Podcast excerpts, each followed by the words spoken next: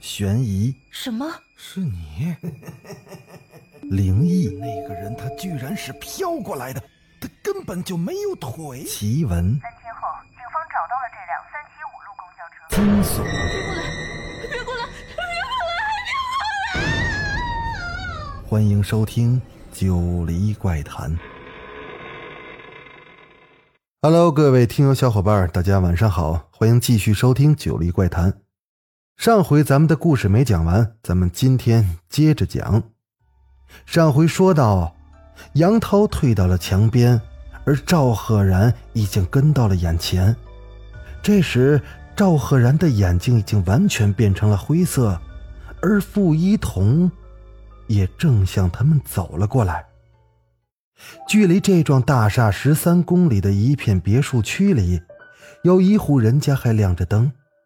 一个身穿着睡衣的男人坐在窗边的沙发上抽着烟，面前的烟灰缸里装满了烟屁股。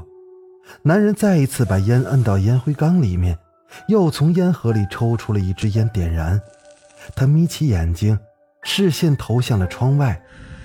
漆黑的夜色挡住了男人的视线，他只能看到玻璃上映出了自己的样子。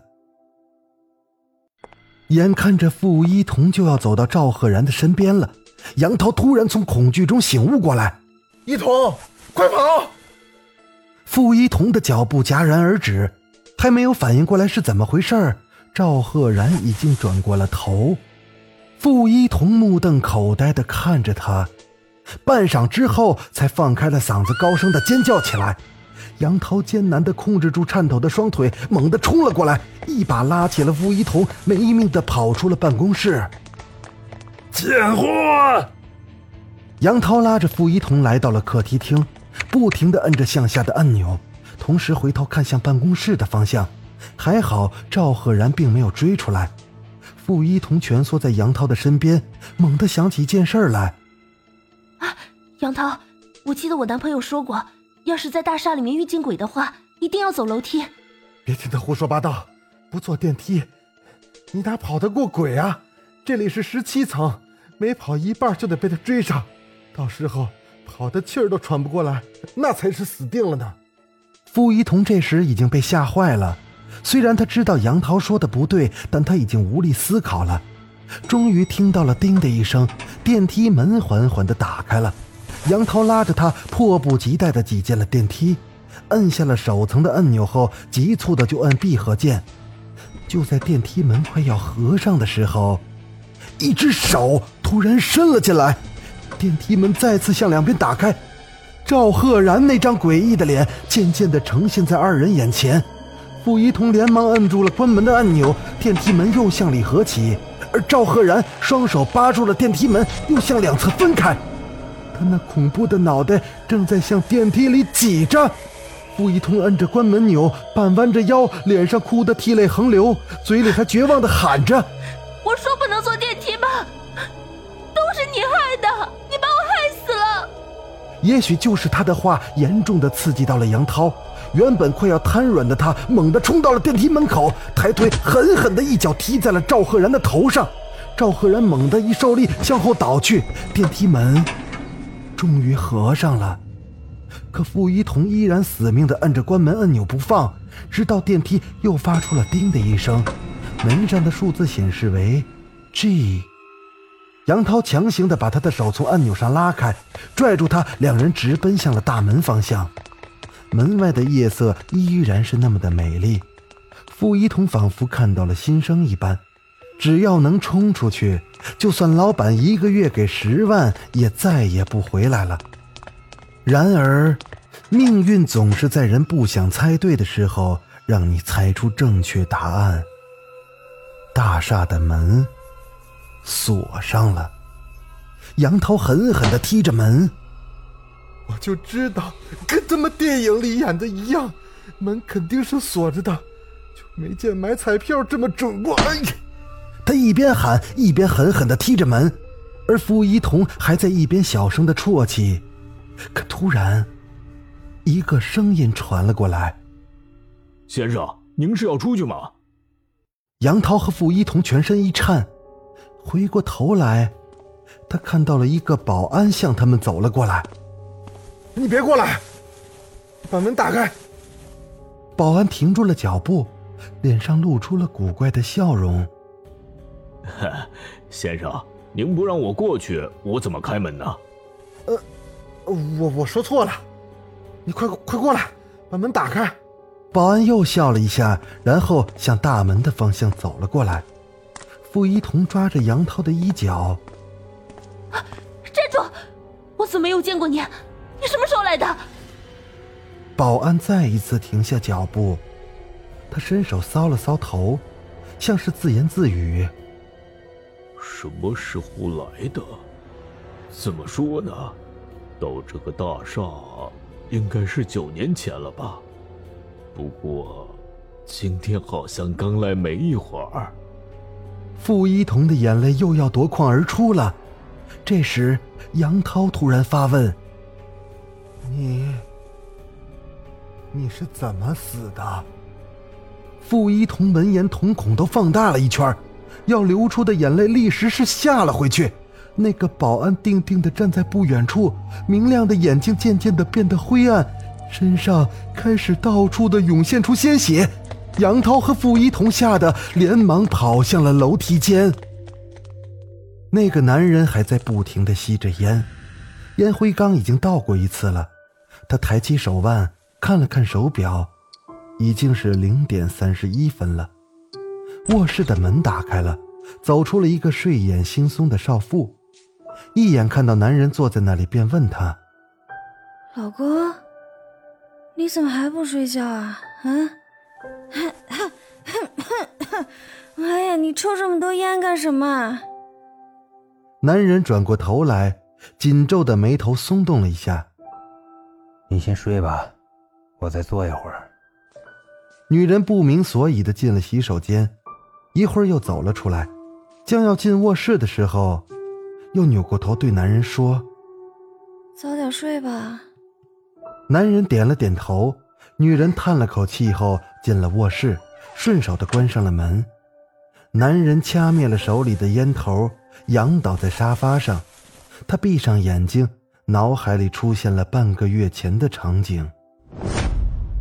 庞总，您可要想好了，如果我没算错的话，九年前的冤魂再有半个月就要突破封印了。到时候。您怕是首当其冲啊！一个身穿唐装的中年人焦虑的看着办公桌后的庞虎，可那男人半晌无语，只是不停的抽着烟。这一个多月以来，每次业务都谈不成，而且都是输给一些不知名的小公司。最奇怪的是，人家的报价并不比自己的低。庞虎从一个小小的销售员做到绿源工程公司的老板，实在是付出了超长的代价。他无论如何也不能接受公司即将倒闭的局面。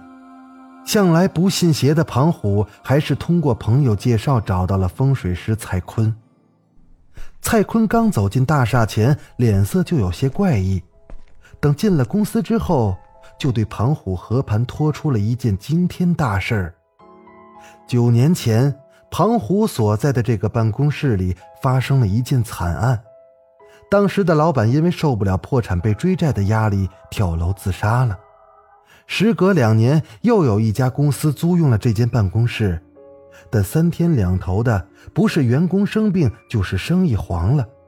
恰巧这家公司的老板也多少知道些风水上的事儿，就按照自己晓得的那点招数，左摆右摆。但也不见效，就通过朋友的介绍找到过蔡坤。蔡坤不仅是个风水师，还是个阴阳师。他查看了整间房子的风水之后，用了通灵的方法，把那个跳楼的老板请上来谈条件。终于在一个特定的晚上，那个灵魂被请了过来。一问之下才知道，那个老板之所以跳楼，是因为他的情妇串通了公司里的男会计。卷着所有的钱跑了，债主追上门，他又无力偿还，这才存了死志。蔡坤希望他可以去投胎，而他却叫嚣着一定要报仇。但他不知道情妇跑到了哪儿，所以只能在这个房子里徘徊，怨气是积年累月，经久不散。你知道吗？我跳楼的时候，压死了一个在女厕所装监视器被发现的逃跑的保安。当时，我妈将刚蒸好的包子给我送来。我正好落在她面前，结果她心脏突发，抢救无效死了。我说什么也不会去投胎，我破产了。但只要是经过这个房子的公司，就都得破产。后来租用这个房子的老板听蔡坤转述了鬼的话后，不由得失声痛哭。央求着蔡坤救命。蔡坤收了那人一大笔钱之后，把那个老板和他妈以及那个被压死的保安都封在了大厦里，限制了他们的法力。然而天数不是蔡坤可以逆改的，当时他就算到总有一天他们会突破封印，只是时间的问题。所以今天蔡坤给了庞虎两个选择：一，宣告公司倒闭，从此不再经商。二，选两男一女，在蔡坤指定的日子安排通宵加班，让那个厉鬼附在一个男人的身上，把另外一男一女当做自己以前的情妇和公司的会计杀掉，完成他的心愿，消除了他的怨念。过了这么多年，那鬼的怨气只怕是更加深重了。蔡坤之前就没本事强行超度那个厉鬼。也没有本事把他打得神形俱灭。大厦里，杨涛和傅一彤脱掉了鞋子，光着脚毛着腰，走在空荡荡的二楼的走廊上，每一个细微的响声都足以让两人提心吊胆。突如其来的手机铃声吓得傅一彤跌倒在地上，他稍微平静了一下思维，连忙掏出手机。见显示屏上出现的是男友的姓名，他好似身处汪洋大海之中的一艘小船，突然见到了灯塔。傅一桐快速的摁了接听键，可话还没说，哭声先传到了男友的耳朵里。在简短的哭诉之后，他挂断了手机。我男朋友让咱们在二楼找一间办公室先躲起来，他带着人和床垫赶过来，到时候让咱们跳下去。杨涛点了点头，然后两个人摸索着向前走去。终于，他们发现了一个用链锁住的办公室。杨涛双手撑着门，让傅一彤先挤进去，然后由他撑着门。杨涛含胸收腹的也跟着挤进了门内。这是一间很小的办公室，门口一道影壁墙，转过去就是个大开间杨涛拉着傅一彤缩在了一个靠窗的桌子底下。傅一彤全身不停地站立着，杨涛警惕地侧着耳朵倾听着外面的声音，静的只能听到自己和傅一桐的呼吸声。他这才稍稍地放下了心，疲惫地滑坐在地上。旁边的傅一桐也渐渐地停止了颤抖，他稍稍地平复了下心绪，恢复了思考能力，想起了男友说过。子时是鬼魂最猖獗的时辰，而子时指的就是现在的二十三点至凌晨一点。傅一彤侧了侧身，从衣兜里掏出了手机，滴的一声，显示屏亮了起来。杨涛一惊：“干什么你？你让鬼听到怎么办？”傅一彤的心在他一喝之下也是提了起来，低头看了一眼手机屏上的时间。零点四十九分，我看了一下时间，我听男友说过了凌晨一点，我就没那么厉害了。话还没说完，外面的走廊上传来了缓慢的脚步声，虽然很慢，但声音很沉重。傅一彤立刻捂住了嘴，惊恐的看着同样脸色惨白的杨涛，两人极力的控制着呼吸。耳边听到那个脚步声，正一点一点的靠近。刘先生，您在找什么？是那个死鬼保安的声音。杨桃和傅一彤同时憋住了气。你认错人了，我不是刘先生。你还是装你的监视器去吧。那深沉而冰冷的声音像针一样刺进了他俩的心里。然后，门外突然没了动静。杨涛早就已经缩回了脚，由坐姿改成了蹲姿。他刚想把头伸出去看看，傅一彤的手机突然不合时宜的响了起来。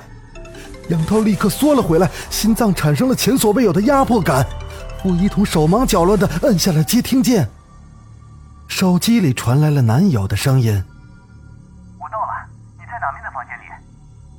他告诉了男友自己所在的位置，然后挂断了电话。杨涛近乎狂怒了：“哎呦，怎么不调成静音呢？”我忘了，我男朋友来了，咱们可以逃出去了。杨涛再一次把头探了出去，没见到有什么动静，便示意傅一彤一起出来。两人慢慢的从桌子底下爬了出来，地毯上的月光是那么的柔和而明亮。两人站直了身体，轻轻的吐了口气。剩下的事儿就好办了，打开窗户跳下去，噩梦就能结束了。杨涛刚拉起傅一彤的手，一声沉重的呼吸声在身后响起，两人大惊回头，满脸狰狞的赵赫然正站在二人的身后，中间隔着那张半人高的办公桌。傅一彤再次放开嗓子，凄厉的惨叫着，而杨涛抓起了办公桌上所有的东西，抛向了赵赫然。赵赫然一跃而起，飞扑过来，掐住了杨涛的脖子，同时张开那滴着血的嘴，咬向了杨涛的喉咙。杨涛本能的掐住了赵赫然的脖子，用力的往外推着。傅一彤看到这个场面，不知哪来的勇气，抄起了脚边的椅子，狠狠地砸向了赵赫然的背部。可他毫无反应，仍旧掐着杨涛的脖子。傅一桐举着椅子，正想砸第二下，却听到窗外传来了急切的喊声：“彤彤，彤彤，你在不在这边？”那是陈轩的声音。傅一桐心如乱麻，举着椅子，不知道何去何从。挣扎中，杨涛也听到了窗外的喊声：“快，快，快逃！”傅一彤眼含泪水，直摇头。可耳边又响起了男友的喊声：“彤彤，一彤，你在哪里啊？你不要吓我！”傅一彤举起了椅子，再次的朝赵赫然挥去。可他腾出了一只手，就摁住了那椅子。他打算放开杨涛，先解决了身后这个烦人精。反正，在赵赫然的眼里，这两个人一个都不能跑。傅一彤见他将攻击目标转向了自己，松开椅子就想跑，而赵赫然刚迈开步子，就停住了，因为杨涛用他的两个手臂死死地缠住了赵赫然的一只脚。赵赫然拖着杨涛走了几步之后，似是厌烦了这个绊脚石，他弯下了身，对着杨涛的脑袋猛击了几拳。痛苦的哀嚎声使得傅一彤回了头，他想回过来帮杨涛，可此时杨涛已经有些神志不清了。但他仍在努力聚焦看着傅一彤，他艰难地摇着头，微张着嘴，像是念着快跑。傅一彤已是泪流满面。他看着杨涛的眼神开始涣散，他终究是扭头冲向了窗边。他打开了窗子，楼下的陈轩和另外三个人抬着一张双人床垫，正仰头向上看着。男友见到了傅一彤的脸，立刻大声喊他：“彤彤，快跳下来，我护着你。”到了这个时候，傅一彤只想扑到男友的怀里大哭一场。他登上了窗台。而身后的杨涛眼睛已经被血糊住了，即便是死亡来临时的绝望，他仍在尽最后的力气拖住了赵赫然。傅一彤回头看了一眼杨涛，含泪说了一声对不起，就一跃而下了。赵赫然的牙齿已经咬在了杨涛的脖子上，他无力的闭上了眼睛。一疼，我，被男友紧拥在怀里的傅一彤抬起头，急切的对男友喊着：“陈轩，陈轩，我同事的孩子上面，你快救他，快救救他呀，救救他！”陈轩抬头看着二楼，没说话。傅一彤顺着他的视线看去，二楼的窗口站着满脸狰狞的赵赫然，他的嘴边一定是血。